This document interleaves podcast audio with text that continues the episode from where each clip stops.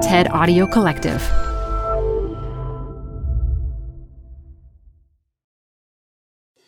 Tired of unnecessary payroll errors? Stop them in their tracks. With Paycom, employees do their own payroll. They're able to identify errors and fix them before submission, right in the app because no one can afford for payroll to be wrong. Not HR and payroll teams, not leaders, and definitely not employees. Shorted paychecks, timesheet corrections, unentered sick days, missing overtime hours, and expense mistakes are, well, unnecessary for everyone. Manage the process to make payday right with Paycom. Learn more at paycom.com slash soundrise. That's paycom.com com slash soundrise. This episode is brought to you by Progressive. Are you driving your car or doing laundry right now? Podcasts go best when they're bundled with another activity. Like Progressive home and auto policies, they're best when they're bundled too. Having these two policies together makes insurance easier and could help you save. Customers who save by switching their home and car insurance to Progressive save nearly $800 on average. Quote a home and car bundle today at progressive.com. Progressive Casualty Insurance Company and Affiliates. National average 12 month savings of $793 by new customers surveyed who saved with Progressive between June 2021 and May 2022. Potential savings will vary. This is Design Matters with Debbie Millman from DesignObserver.com. For 13 years now, Debbie Millman has been talking with designers and other creative types about what they do, how they got to be who they are, and what they're thinking about. On this episode of the podcast, Debbie Millman talks with Tim Ferriss about depression and suicide and about recent changes in his life. I think Tim of 12 months ago and Tim, Tim of right now are, are two uh, very different people. Here's Debbie Millman. It may take a village to raise a child. But when the child is grown up, what then? Where do they turn for advice and counsel to make their way through jobs, relationships, life? Tim Ferriss says no one should go it alone. We all need mentors, and he brings many to choose from in his brand new book, Tribe of Mentors Short Life Advice from the Best in the World. Tim Ferriss is a four time New York Times bestselling author and tech investor and host of the wildly popular podcast, The Tim Ferriss Show, which has been downloaded over 200 million times since its inception. He's here today on the other side of the mic, and I have lots to ask him about his new book, his most recent TED Talk, and life. Tim Ferriss, welcome back to Design Matters. Thank you for having me. It's all downhill after the intro. no, no. The secret to happiness low expectations, my dear listeners. Well, congratulations on your spectacular year. Tools of Titans debuted at number one on the New York Times bestseller list. And I think I called that in our you last did. podcast. You did. The Nostradamus of publishing had called it. And your new TED Talk has been viewed at this moment nearly 4 million times. Crazy. Isn't it extraordinary? It's been a really wild 12 months. Well, let's talk about your TED Talk first. Yes. You introduce your talk by showing a cheerful picture of you from 1999 and describe that it was taken when you were a senior in college after a dance practice when you were really, really happy. Then, in a startling turn of events, you state the following I remember exactly where I was about a week and a half later. I was sitting in the back of my used minivan in a campus parking lot when I decided I was going to commit suicide. I went from deciding to full blown planning very quickly. And I came this close to the edge of the precipice. It's the closest I've ever come and the only reason I took my finger off the trigger was thanks to a few lucky coincidences. And after the fact, that's what scared me the most the element of chance. So, Tim, my God, what happened in the week between the dance recital and being in your minivan? Well, I should take a step back and give a little bit of TED background Okay. that people haven't heard, and then I will gladly answer that. But I'm going to tiptoe around it first. I was going to do an entirely different TED talk. And it was my first time on the TED main stage in the opening session, which is broadcast live to hundreds or thousands of movie theaters. And I had an entirely different talk, which I scrapped entirely about a week before because the talk I'd created was it was a good talk, but it was safe. And I felt it was a cop out and that I had a moral obligation to talk about what I ended up talking about. Uh, and uh, word to those who might give TED Talks on really difficult subjects, you might want to give your uh, family or parents a heads up about the subject matter, which I forgot to do, and then they went to see it in the movie theater. Nonetheless, uh, it wasn't so much what happened in between the week of that dance practice and then the decision, let's call it seven days later. It was a confluence of many different things hitting me at once over perhaps a six week period. And I had, for instance, suffered a really devastating relationship loss. I had broken up with a girlfriend, or been broken up with more accurately. I had left Princeton for a year. If we wanted to dress it up, we could call it a sabbatical. But really, what it was uh, was hitting pause because I was afraid I wasn't going to finish my senior thesis.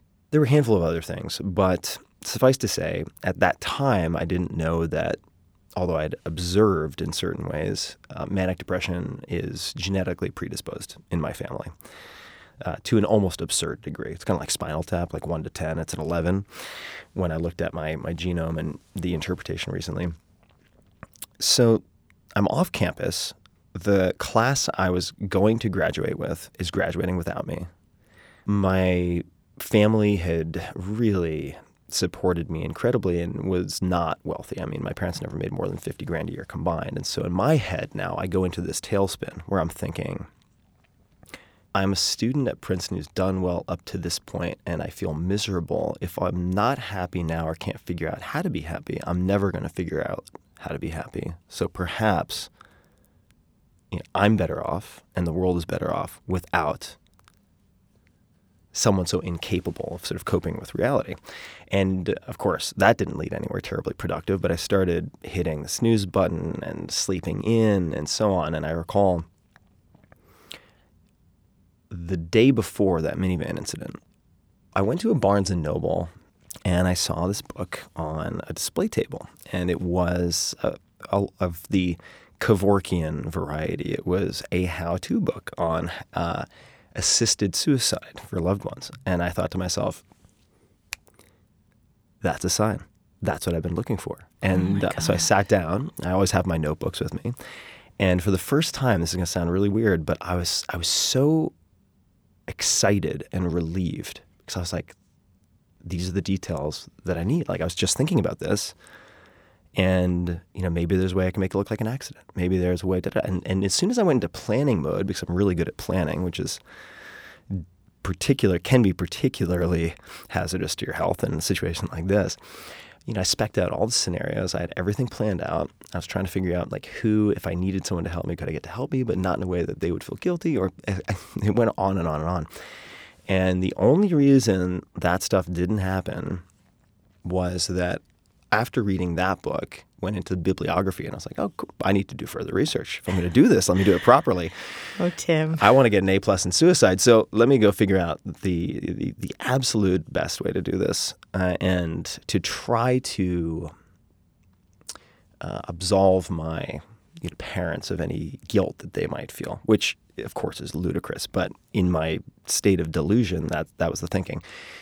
And I went to Firestone Library at Princeton, this incredibly gigantic library, to look for one of the books in the bibliography. It was already checked out by another student. and I had forgotten to update my mailing address at the registrar. And the way the library notifies you when a book comes in, thank God back in the Pleistocene era, before digital notifications, is via postcard. So they sent a postcard not to the apartment which I was living, but to my parents' address. And my mom got this card saying, Timothy Ferriss, this letter is to inform you that the book you requested, such and such, How to Kill Yourself, has arrived at Firestone Library. Please pick up and Dagada, or whatever it was.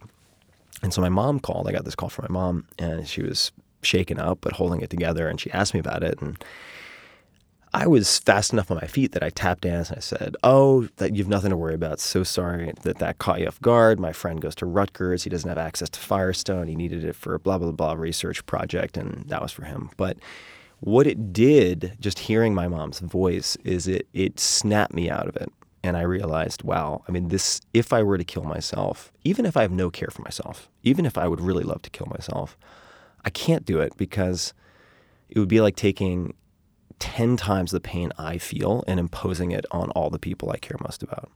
And that there was no magic trick, some sleight of hand that I could use to make my parents go, oh no, terrible, tragic accident. But we're not to blame. That, that trick doesn't exist. And um, here we are. So that's it. And so when I say lucky coincidence, I'm not exaggerating. but how did you recover from that particular bout of depression? What made you feel that, aside from hearing your mom, and maybe it was just the, the fact that you were hearing how much love your mom had for you in her voice, but. Yeah, well, I, th- I think there are a, a few different questions that we could consider. One is, you know, why didn't you kill yourself? And it was simply because that option had been removed from the table, right? It was no longer a defensible plan, right? Not for me. I didn't care about myself, but for other people. Then there's the question of how did you regain some semblance of direction and optimism, perhaps? And there are a number of answers. Number number one, and this is not something that I've, I've talked too much about, is that I realized it's very difficult sometimes to think your way out of things you didn't logically think your way into. And in those cases, to get out of my head, getting into my body is the best solution. So I actually doubled and tripled down on physical training. And I made sure that at least that provided some structure. I think that the scaffolding of some type of daily or weekly routine within which you are held accountable or feel guilty for abandoning other people is a, a very useful lifeline. So I ended up training at a boxing gym uh, in Trenton, which was really rough. I was the only person there not on work release. and so it was mostly just paying someone to allow me to go to a gym where I would just get beaten up. But nonetheless, uh, I was I was interested in fight sports, and that was not masochism. I wasn't like looking for pain. I was just a terrible boxer. Uh, but the camaraderie uh, of that experience, and also, quite frankly, seeing how down on their luck yet optimistic many of the people in the gym were, if I think about it. These were, I mean, all men um, in really rough transitionary periods in their lives. I mean, many of them were below the poverty line. Some of them felt they needed to fight to get to a professional level for any hope of getting out of A, B, and C situation. And uh, that that also helped to put things in perspective. Uh, the the other piece was some early embryonic version of this exercise that I still do probably once a month or once a quarter call that I call fear setting.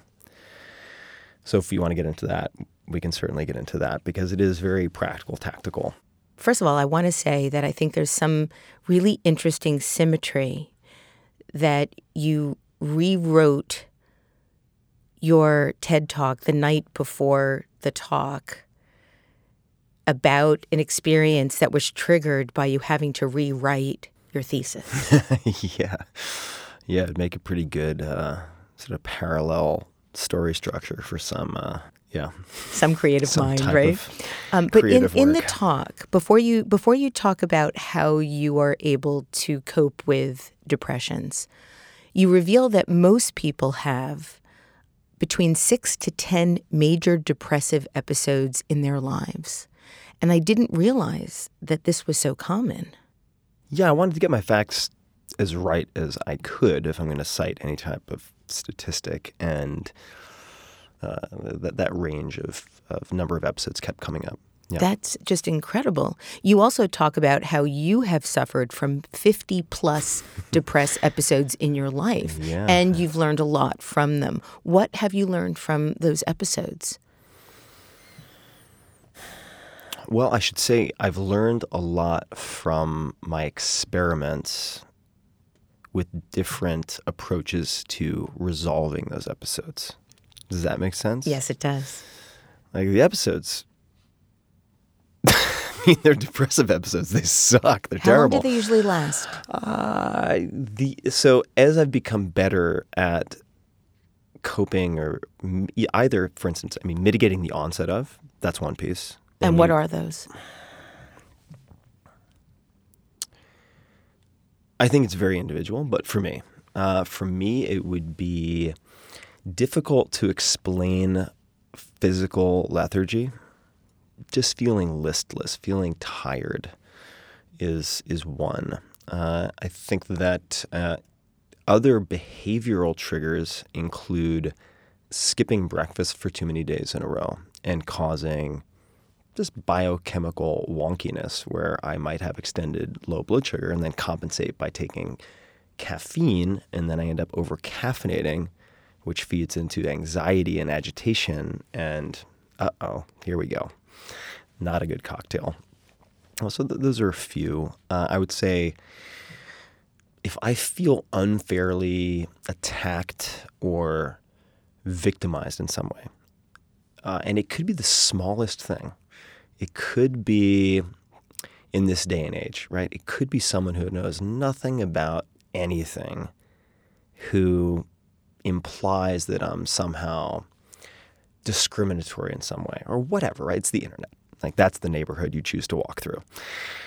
And I just, I get so righteously indignant and upset about that, but I simultaneously recognize the futility of trying Yeah, it makes you feel helpless. wrestle a pig in the mud. It's just not going to be a productive use of time. And I have a lot of history and past trauma and so on that I think feeds into this.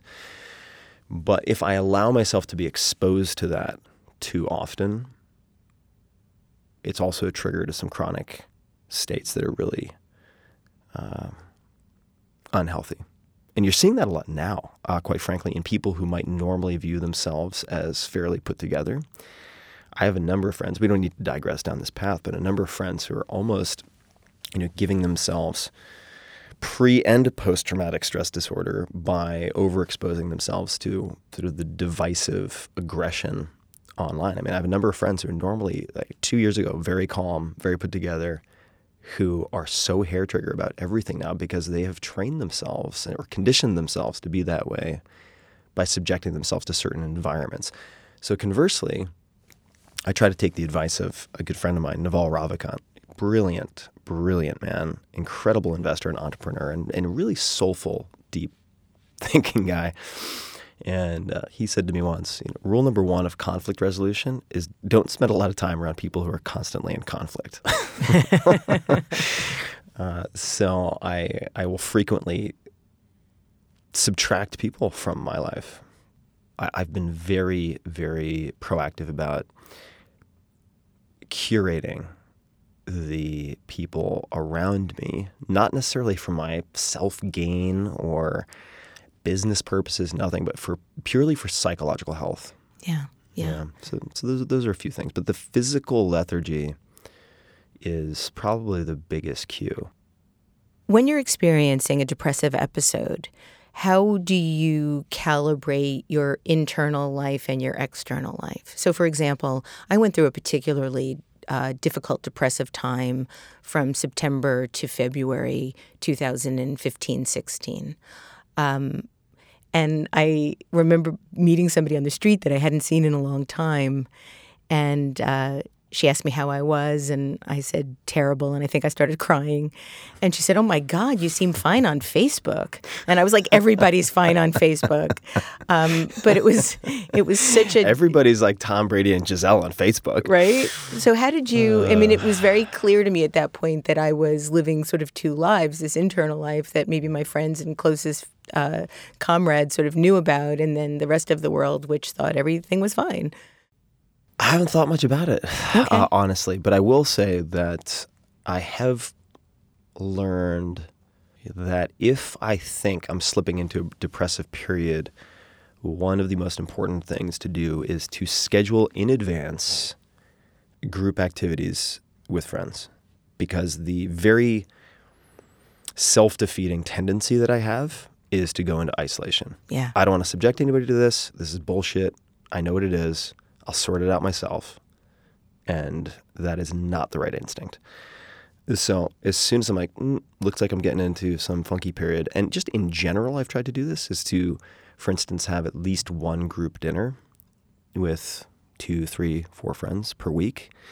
Uh, I do now these days enjoy cooking, so all the all the better if I can do something that requires my attention, lest I chop off some fingers, because then the focus on sort of present state awareness will will help me to not perseverate on whatever silly loop happens to be replaying in my head.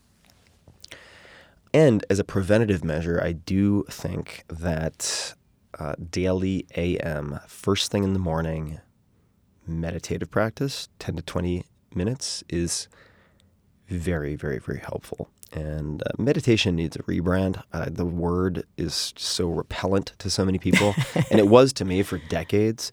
But really, what the way that I envision it, or the way I view it, is that you are, depending on the type uh, or the style that you use, and that could be transcendental meditation, it could be vipassana or insight, uh, it could be using an app like Headspace, which I think is a great place for many people to start for, say, 10 minutes a day for 10 days.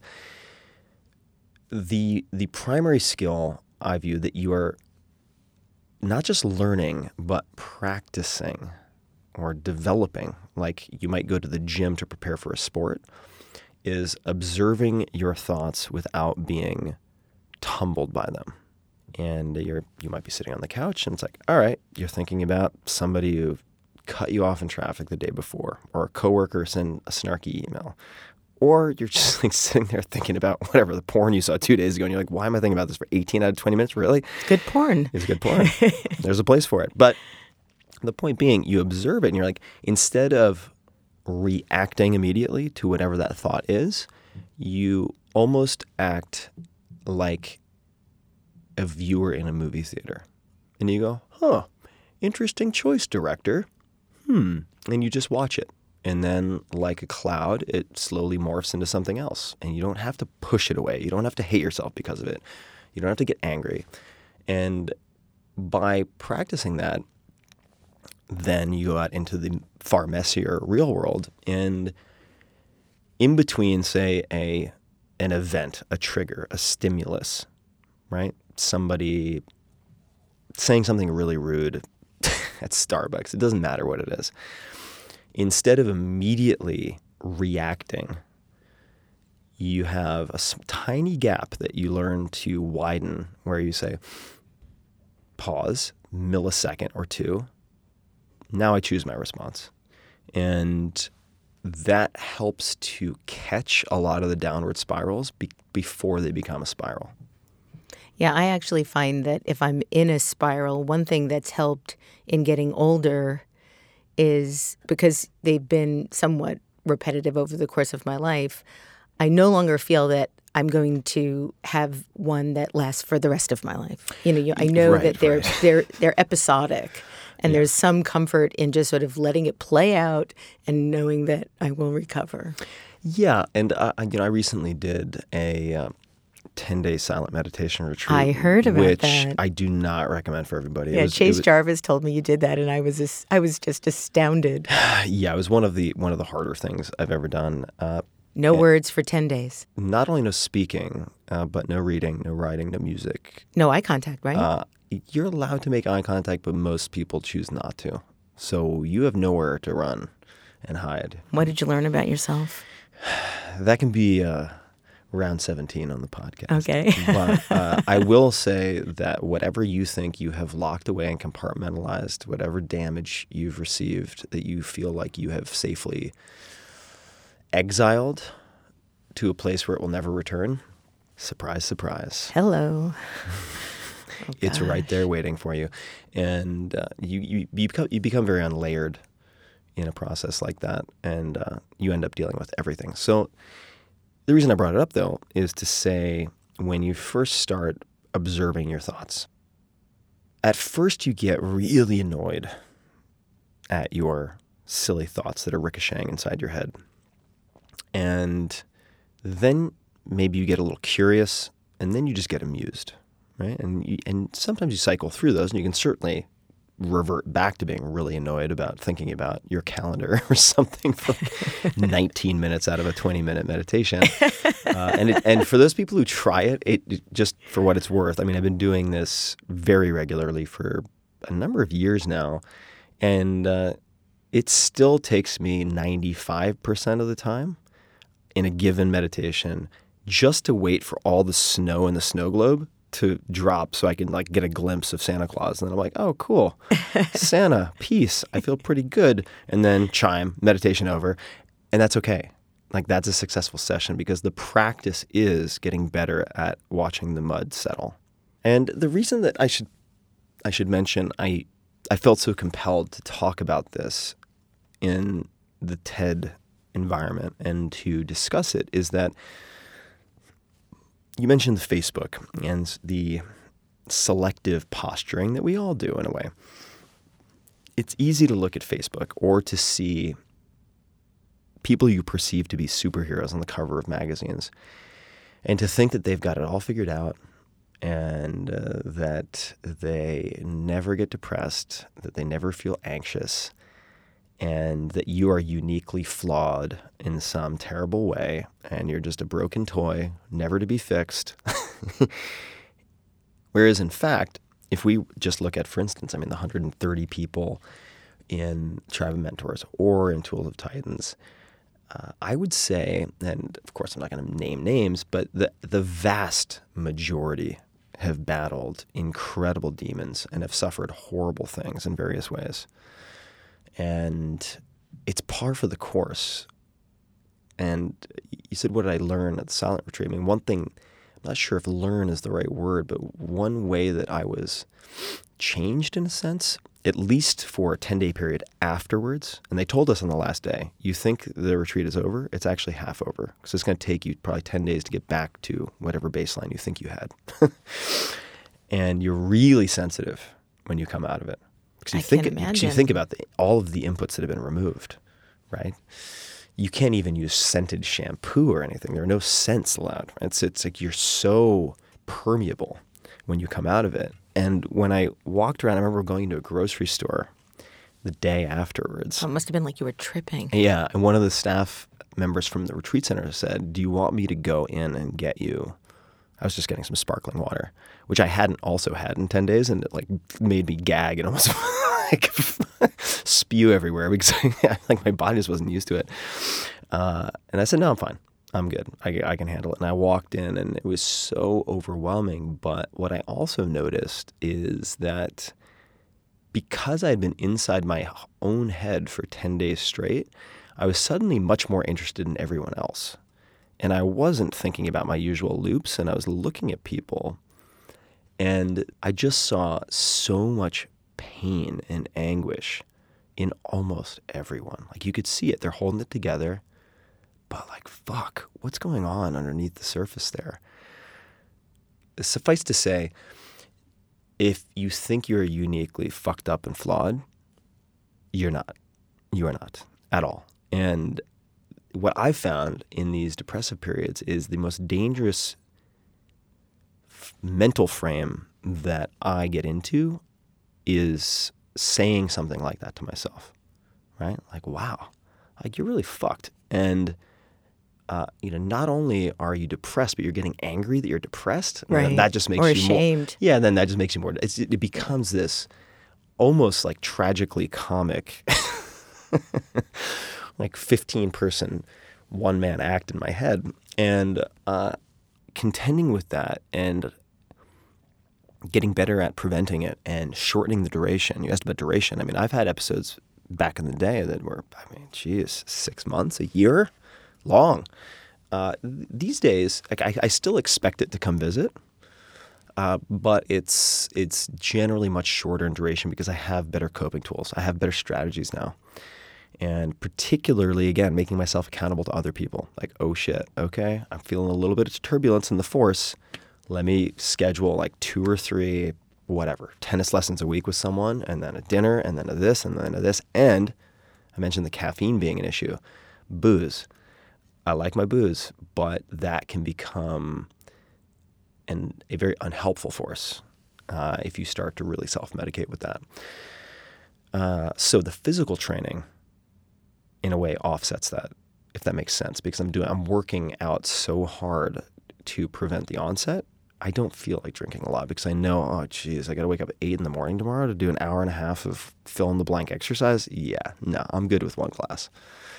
Uh, so, so those those are a few thoughts, uh, but I, I do think. I mean, if we're also going to look at some of the silver lining, or if you look at a book like uh, Daily Rituals, for instance, uh, this is this is really common among people who strive to do anything creative it's i mean it's the it seems like the default well if almost. you have to be sensitive to perceive the world in a creative artistic way why wouldn't you experience sensitivities that are sad yeah yeah or i mean if you're in the mode of exploring the edges right. and the extremes it makes sense that you will experience or inflict those on yourself. And it's not to romanticize it. I mean, if you could tell me, hey, I can wave a magic wand and you can do all the creative stuff that you do, and it's you're just going to be like a smiling Buddha all the time instead, I'd be like, yeah, I'll take that pill. Yeah, sure. oh yeah, absolutely. Uh, but here we are. And I think we should start a new website called Shame Book.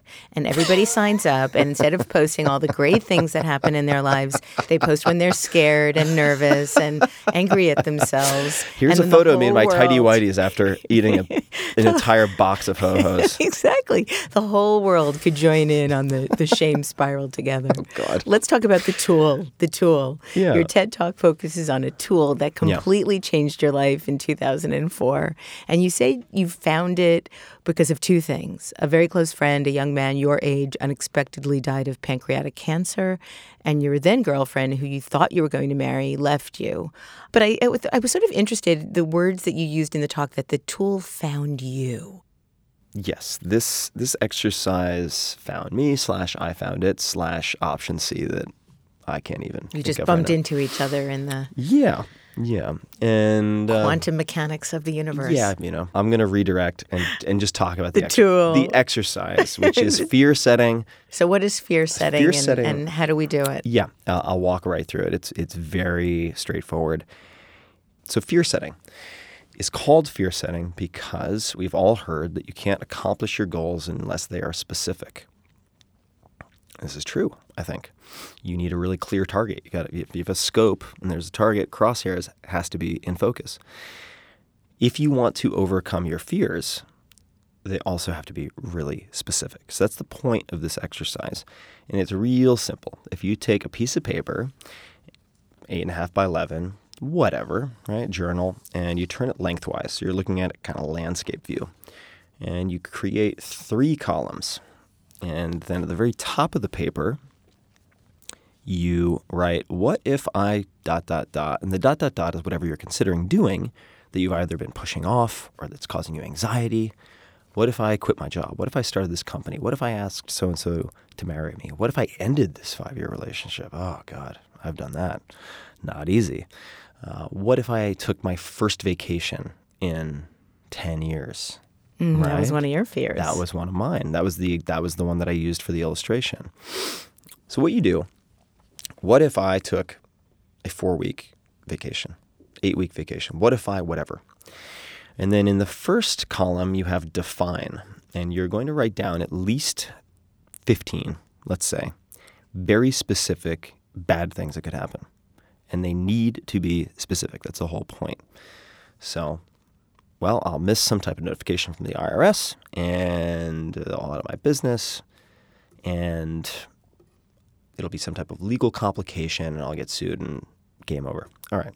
That's one. So point. basically, it's the, the, the results are like end up homeless in the street. Uh, well, you you, you want to follow it through, right? So so, so That's that, always so- mine. So, that would be one. Uh, number two might be something like my friends will think I'm crazy, and when I come back, I'll be completely out of the social loop, and even if I figure it out, blah blah blah, right? Uh, or for me, right, I'll get to London. It's going to be rainy and dark, and I'll spin into a depression. And then I will take a four week vacation in quotation marks, get nothing done, come back, and I will have hurt my business and got nothing done. All right. So that's column one. Come up with like 15 of those at least. And it takes some time. This is worth at least an hour. Believe me. Every time I've done this at, at critical junctures in my life, it has fundamentally changed my life and helped me to choose, I think, the right fork. All right, next column. So we went through define. The next is prevent. So for each of those, each of those bullets you've come up with, what could you do to prevent them or decrease the likelihood of them happening? Even 1%. All right, well, I could change my mailing address for the IRS stuff to a UPS store. and then I could pay them to scan all the mail and email it to me. This is back in the day, right? There are now services that do this for you. Uh, okay, well, that should actually do it. All right, for the depression, well, I could potentially change the location. Maybe I go to Spain instead, or maybe I go somewhere in the U.S. that's sunny. And that's page two. That is column two on the column same page. Two. Oh, Yep. column two on the same page. It could be a different page, Okay. but I like to kind of have it on one page I like to think because I you, like pro- you, you- visualize. yeah, you progressively can see how ludicrous your fears are when you start to put them under a microscope. Uh, and ludicrous is a strong word, but uh, defeatable, reversible, and that's the third column. So we have define, prevent, and then you have repair. And in the last column, it's like, all right, hey, shit happens. So let's say you do all your fancy defensive preemptive work, and this happens regardless, right? What do you do?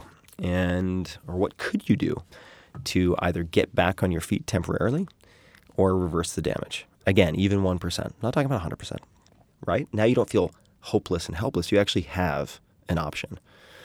And then so on and so forth down the list, right? So, that's the so- so- devi- define, prevent, repair page. And Exactly. that's the first page. Yeah, that's the first and, and one of the, the, the most important. The second page is what would be the benefits of an attempt or a partial win. Uh, it's very easy to view failure and success in binary terms, but the results are seldom binary. And as James Cameron would say, and I'm paraphrasing, but if if you're if you aim high enough, you will fail above everyone else's success right? And uh, so, for instance, the vacation, the starting of a business. So, what are the benefits of an attempt or a partial win? Well, what are the skills or relationships you might develop that could transcend that project or decision and apply to other things in your life later? Because those snowball in a really beneficial way, right? Uh, how would it change, even if it failed, but you tried it and you were able to recover from it, right? Like you start a business, doesn't work out, how does that change your conception of what is possible? Right? Uh, even if you try it, doesn't work, but you learn a bunch, you develop a bunch of new relationships, and then you have to take a temporary bartending job to get back on your feet. Well, hey, you're alive. You can get back at bat. It's and I think it's important to be able to test yourself to know that you can rely on yourself. Yeah, and it and uh, you might it give you confidence in your own ability to improvise with uncertainty. This is a big one. A lot of people will go to MBA programs or get law degrees or graduate school or follow a predictable career path. And if they don't dabble in the sandbox that is something with uncertainty, uh, they can very often become or feel paralyzed because they haven't conditioned themselves. Right? It's like getting a suntan. I mean, it's a progressive conditioning. Uh, so there, there's that. Maybe you just become more comfortable with uncertainty. That is a huge gift that you can give yourself. Uh, and the fact of the matter is, for instance, I mean, my first few business ventures failed abysmally. I mean, horribly in a financial capacity, but the skills and relationships and so on still serve me to this day, right? So, so the the the question, what are the benefits of an of an attempt or a partial win, is really important, so that your bar for worthwhile isn't I'm Babe Ruth and I'm the home run king.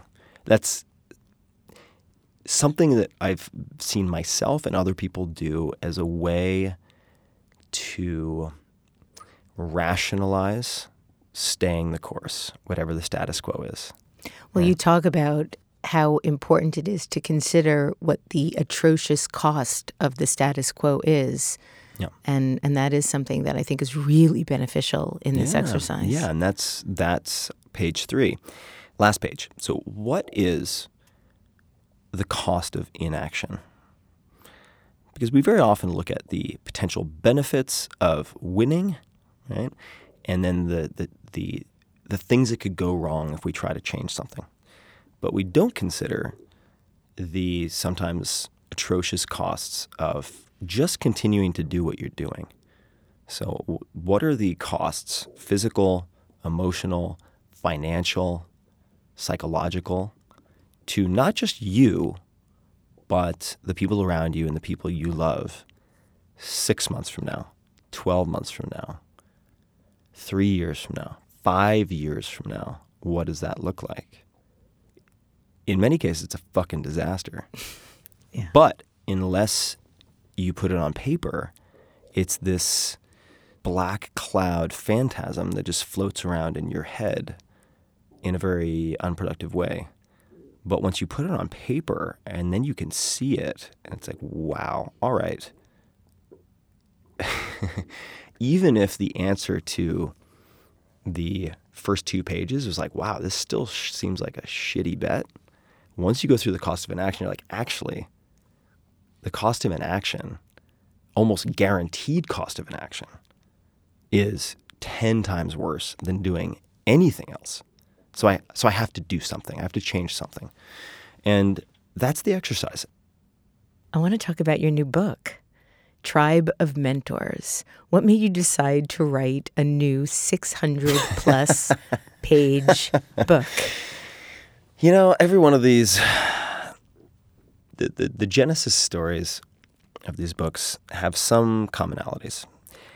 Uh, the first is that I almost always write books that I can't find myself because I find writing really difficult and really, usually very painful. But if I can't find the book that I need, I'm too impatient or fill in the blank adjective to not then reach out to experts and try to just put it together. Because well, this isn't just reaching out to a few experts. I think this yeah, is 130 experts. 130 across every possible domain. And I'm, so the tribe of mentors is 130 people that you have reached out to, understanding that they were people that could help other people in a vast array right. of topics. Right, and it it was a, a dream list uh, because the advice that I received when I was just getting started and that I give that I perhaps have found most valuable is you're the average of the five people you associate with most. And I wanted to give people a choose your own adventure kind of buffet of people they could choose from. Uh, and all of them are incredible uh, and, and range from, say, Kelly Slater, the most decorated surfer of all time, to you know Dara Torres, whatever she has, 23 medals in the Olympics or something like that, to David Lynch. Well, you start the introduction with the revelation that you were about to become 40. Yes. And you had no plans for after becoming 40. Right. So, you know, good news, bad news. Tim doesn't off himself. Well, Tim never thought he was going to make it to 40. And, uh, and then I arrive at 40, which for me wasn't actually a big deal. Maybe I'll have like delayed onset panic, but I don't think so. Um, I, I, feel like the 40s are actually going to be a really like a good ride for me. Knock on wood. Uh, but I had a number of friends unexpectedly die in a really concentrated fashion, I mean, within a 12 month period. And in fact, one of the mentors in the book, Terry Laughlin, uh, very sadly passed away a few weeks ago, also from pancreatic cancer. Good God. It struck me that 40 symbolically could serve as a, a good excuse or reason just to hit pause and really reassess and ask a lot of big questions and refine what I want to say no to and get better at saying no and getting perhaps better at saying yes to the very few things that I would have to define as most important to me. And rather than try to figure it all out on my own, unnecessarily labor intensive habit in the past, I said, well, after doing the podcast and meeting all these various people, why don't I just reach out to the people I thought were demigods when I was in high school or college and put together this eclectic dream list and ask them all these questions that I'm struggling with. In one question, you asked whether your goals were your own or simply what you thought you should want. So, yeah. what did you discover in that investigation about your goals? Were they yours, or or were they no, more of an a, obligation? A, a lot of them were not mine, uh, and I was unclear on what I wanted, so I looked at how people were competing and tried to find games where I could win. And wow, I spent most of my life until very recently, uh, to put it mildly, having a very low regard for myself. I mean, I didn't did not care for myself. I would say hate my hated myself and felt anger towards myself as a primary state and uh, and that breaks my heart. I have to say. Yeah, but, but that that's what it was. Yeah. And what I decided to do in lieu of loving myself, which seemed super self-indulgent, ridiculous, uh, was to develop myself in, into a sharp instrument of competition. It's mm. just like, okay, now like I chose many goals and arbitrary financial targets and worlds to explore because I thought I could go harder than anyone else, take more than anyone else, and win. And what have you discovered in the process? Number one is uh, to seek goals and paths that excite and energize you, not just paths that give you some type of temporary relief. Number two is if everyone is competing for something or claims to be striving for something, it's probably very poorly defined and may mean, in fact, that the ladder you're climbing is leaning against the wrong wall. Mm. So who gives a shit if you get to the top of that ladder? and uh, last, as it re- relates to the goal, the goal selection, I would say before you idolize someone or emulate their path, look at their life as holistically as possible. And look, I have my shitty moments, I have my off days, but uh, I would say I have realized for myself that even if this is this is going to sound weird, but I do think that there are probably a fair number of people listening who will get this. even if you have no regard for yourself, like you're like, yeah, alive, dead, whatever. Like we're all going to go to dust anyway.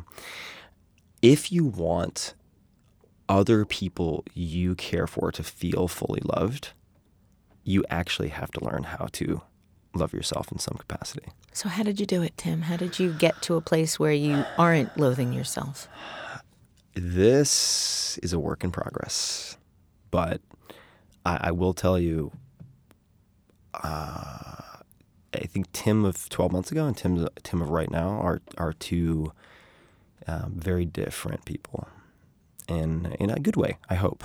Uh, we'll see. I want to ask you if you'll read two things for me. The first thing I think would be helpful for our listeners is to really get a sense of not just the mentors that you have in the book. You've already shared uh, quite a few of the names of the people that you've enlisted to answer the questions, but what the questions are, because you yourself state the older you get, the more time you spend on crafting better questions. And you asked, all of the contributors the same questions. They didn't have to answer them all, but there were 11 questions you asked. And I think that this is, in many ways, the best way for our listeners to really be able to understand the type of content that's in this book. Oh, sure. So the first one is What is the book or books you've given most as a gift and why? Or what are one to three books that have greatly influenced your life? And either of these is a better question than what are your favorite books? Uh, because the, the people I'm asking this question of have read hundreds of thousands of books. And uh, what are your favorite books, number one, is going to lead them to probably just pull something out of the hat that they read in the last year or two. Second, anyone who's really well known is going to hesitate to answer what is your favorite book because they're going to be afraid of getting quoted and then having it in Wikipedia forever and then looking at it for the rest of their life and saying, God, if I'd only had five minutes to think about it, I wouldn't have given that stupid answer. so make it easy, make it low risk. What is the book or books you've given the most as a gift and why is the key? Because they almost always have one to three go to books. Okay. So the next one is what purchase of $100 or less has most positively impacted your life in the last six months? Next question. This, and when people have asked me, for instance, if you had to choose one of these, and some people did, they're like, ah, I, you know, I can't, I can't even answer three or four of these. What's one that you want me to answer? It would be this one. How has a failure or apparent failure set you up for later success? Do you have a quote, favorite failure, end quote, of yours? Now, the next question is one of my reader and listener favorites, but you cannot open with this. And I know that because I've tested it and people just bail. If you could have a giant billboard anywhere with anything on it, metaphorically speaking, getting a message out to millions or billions of people, what would it say and why? And a lot of these parenthetical bits are important because A, they buy the person time, and B, uh, they de risk the question. All right, next one. What is one of the best or most worthwhile investments you've ever made? And that could be time, could be money, could be energy. Another thing that I do for, for those who might be interviewing people, and by the way, you're always interviewing people, uh, is I provide sample answers. And that's super, super key for two reasons. One, if they're busy muckety muck person and they're just like, ah, Tim Ferriss, this kid again, what does he want? all right, I'm going to give him a two word answer. And then I'm like, oh, by the way, sample answer from equally impressive Muckety Muck, who gave me three awesome paragraphs. They're like, fuck, which is good. And B, uh, for, the, for, for related reasons, it's social proof. They're like, okay, all right, this is a real thing. Next, what is an unusual habit or an absurd thing that you love? Uh, this is this is a this is a fun one, and what this also does is firmly establishes that everybody is completely crazy. and uh, normal people are just crazy people you don't know well enough yet. right? Um, next, in the last five years, what new belief, behavior, or habit has most improved your light? If I had to choose two questions from this, this would probably be the second. All right, next, what advice would you give a smart, driven college student about to enter the so called real world? What advice should they ignore? The ignore one is important because what you say no to the conventional wisdom that is actually very destructive, that you should avoid, is often what determines what you can do and the advice you can follow. Next, similar. What are bad recommendations you hear in your professional area of expertise?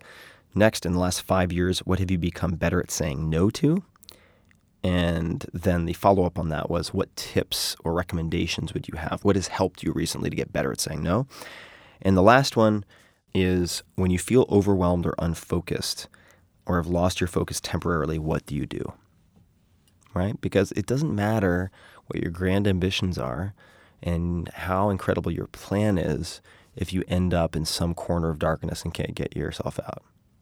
So, those are the questions. And uh, I expected to get really short, politely curt answers, and man, oh man, did I get some awesome answers. You did. Oh. 600 plus pages yeah. from, as you have stated, some of the best in the world, answering really wholeheartedly with great detail yeah. and great humility these yeah. these questions. Now, not everyone said, sure, I want to be in the book. Uh, Actually, there were a couple of people that said no, and you included their no responses. Yeah, so if you want to talk about Let's talk You- about you know, one. Like, Let's talk how about can one. I, if we were to fear set this, right? All right. So if I'm, and I, I actually did do this, like, well, what if I reach out and I get rejected by all these people and I want to develop a relationship with them, but now I've blown it and, bah, you know, all right. Internal bullet ricochet. Let's put it on paper. Okay. Well, what could I do? And I got, I started getting rejections and I was like, oh, oh, poor me. Eeyore. Oh. And then I said, wait a second. Wait a minute. Wait, wait. There's there's actually an idea here for how I might repair this. And uh, it was in response to Wendy MacNaughton, incredible illustrator. Also, just hilarious, awesome woman. And um, She wrote you quite a, a She- witty letter, which you printed. Yes. So she sent me a fantastic rejection letter that was so thoughtful. And so I read it and then I, I said, okay, no problem. I totally understand. And then I read it again. I was like, wait a minute. I should put this in the book. Will because one of the because one of the questions is about how do you say no? And she just said no and it's great. Right. So, so read that for us. Hi, Tim. Gah. Okay, I've been battling with this, and here's the deal.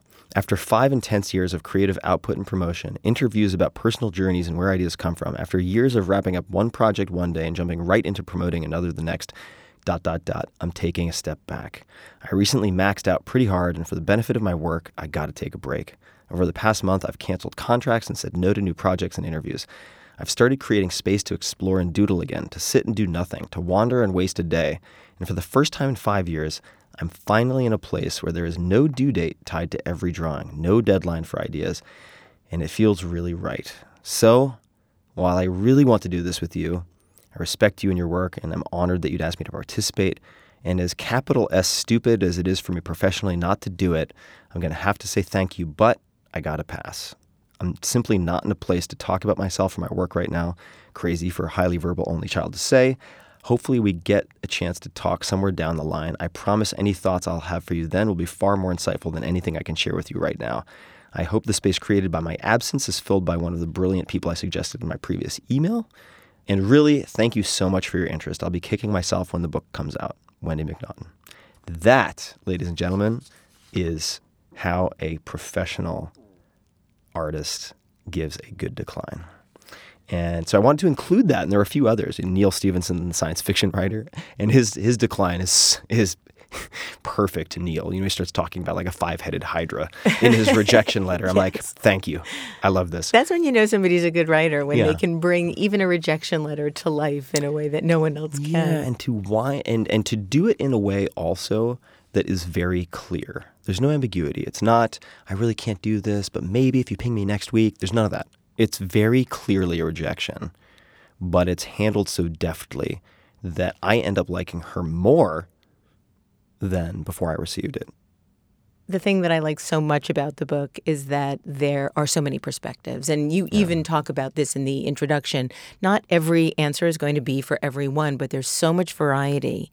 And it shows the myriad ways that humans engage and create and are frustrated and combat fear. And it's just a really remarkable book. And I really want to thank you for writing it.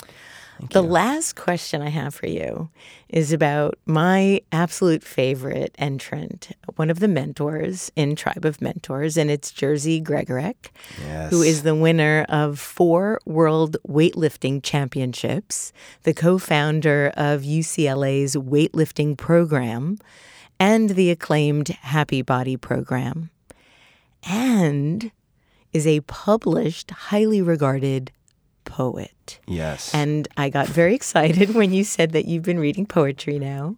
So, in response to that final question, question 11, when you feel overwhelmed or unfocused, what do you do? He responded that he has 11 go to poems that he reads whenever he is feeling depressed and states that usually two poems are enough to make me feel better and restore love in my heart. And I went to read them all, and I fell especially in love with the poem Eating Alone by Li-Young Lee. And I was wondering if you would consider reading it for our listeners now. I am happy to read it. I am nervous about reading it, uh, and as a as a delay tactic, I am going to read it. Okay, but I want to give a little bit of background on Jerzy because this guy is awesome and awesomely hilarious. So he came to the US as a political refugee from Poland after suffering all sorts of horrible things. His mentor was actually kidnapped and killed, a pastor, by the government, and ended up in LA with his wife with no money, sleeping on floors, and has, they've created an incredible life for themselves. His wife also, by the way, has five world records. So that that's Jerzy. The poem is Eating Alone, poem picked by Jerzy Gregorek, written by Lee Young Lee. I've pulled the last of the year's young onions. The garden is bare now. The ground is cold, brown, and old. What is left of the day flames in the maples at the corner of my eye. I turn, cardinal vanishes. By the cellar door, I wash the onions, then drink from the icy metal spigot. Once, years back, I walked beside my father among the windfall pears. I can't recall our words. We may have strolled in silence, but I still see him bend that way, left hand braced on knee, creaky, to lift and hold to my eye a rotten pear. In it, a hornet spun crazily, glazed in slow, glistening juice. It was my father I saw this morning, waving to me from the trees. I almost called to him until I came close enough to see the shovel leaning where I had left it in the flickering deep green shade. White rice steaming, almost done. Sweet green peas fried in onions. Shrimp braised in sesame oil and garlic. And my own loneliness. What more could I, a young man, want? Tim Ferriss reading poetry on Design Matters. What more could I want? Tim Ferriss, thank you so much for coming back to Design Matters, and thank you for your warmth and your generosity and your wonderful spirit. Tim Ferriss's new book is called Tribe of Mentors Short Life Advice from the Best in the World. To find out more about Tim Ferriss, go to his website, timferriss.com, and listen to his amazing podcast, The Tim Ferriss Show. And I want to add some words before we cut out. Okay. If that's okay. Sure. Because, Debbie, you're such a kind soul. I want to give you some credit for doing really important work because I'm not sure you always give yourself that credit. And your time on my podcast, your ability to pull out raw, vulnerable stories from people on this show is a real service. And I've had hundreds and thousands of people approach me because of your work to talk about it. So thank you. Thank you, Tim. Thank you. I, I might have mentioned on our last podcast the Ferriss effect, which is palpable and phenomenal. And um, you've done the same for me and more. And um, thank you for sharing and, and being here with me. This is the 13th year I've been doing Design Matters, and I'd like to thank you for listening. And remember, we can talk about making a difference, we can make a difference, or we can do both. I'm Debbie Millman, and I look forward to talking with you again soon. For more information about Design Matters or to subscribe to our newsletter, go to debbiemillman.com. If you love this podcast, please consider contributing to our new Drip Kickstarter community. Members get early access to the podcast, transcripts of every interview, invitations to live interviews, Q&A sessions with guests, and a brand new annual magazine. You can learn more about this at d.rip slash Debbie dash Millman. That's d.rip slash Debbie dash Millman. And if you want others to know about this podcast, please write a review in the iTunes Store and link to the podcast on social media. Design Matters is produced by Curtis Fox Productions. The show is published exclusively by DesignObserver.com. You can subscribe to this free podcast in the iTunes Store or wherever you get your podcasts.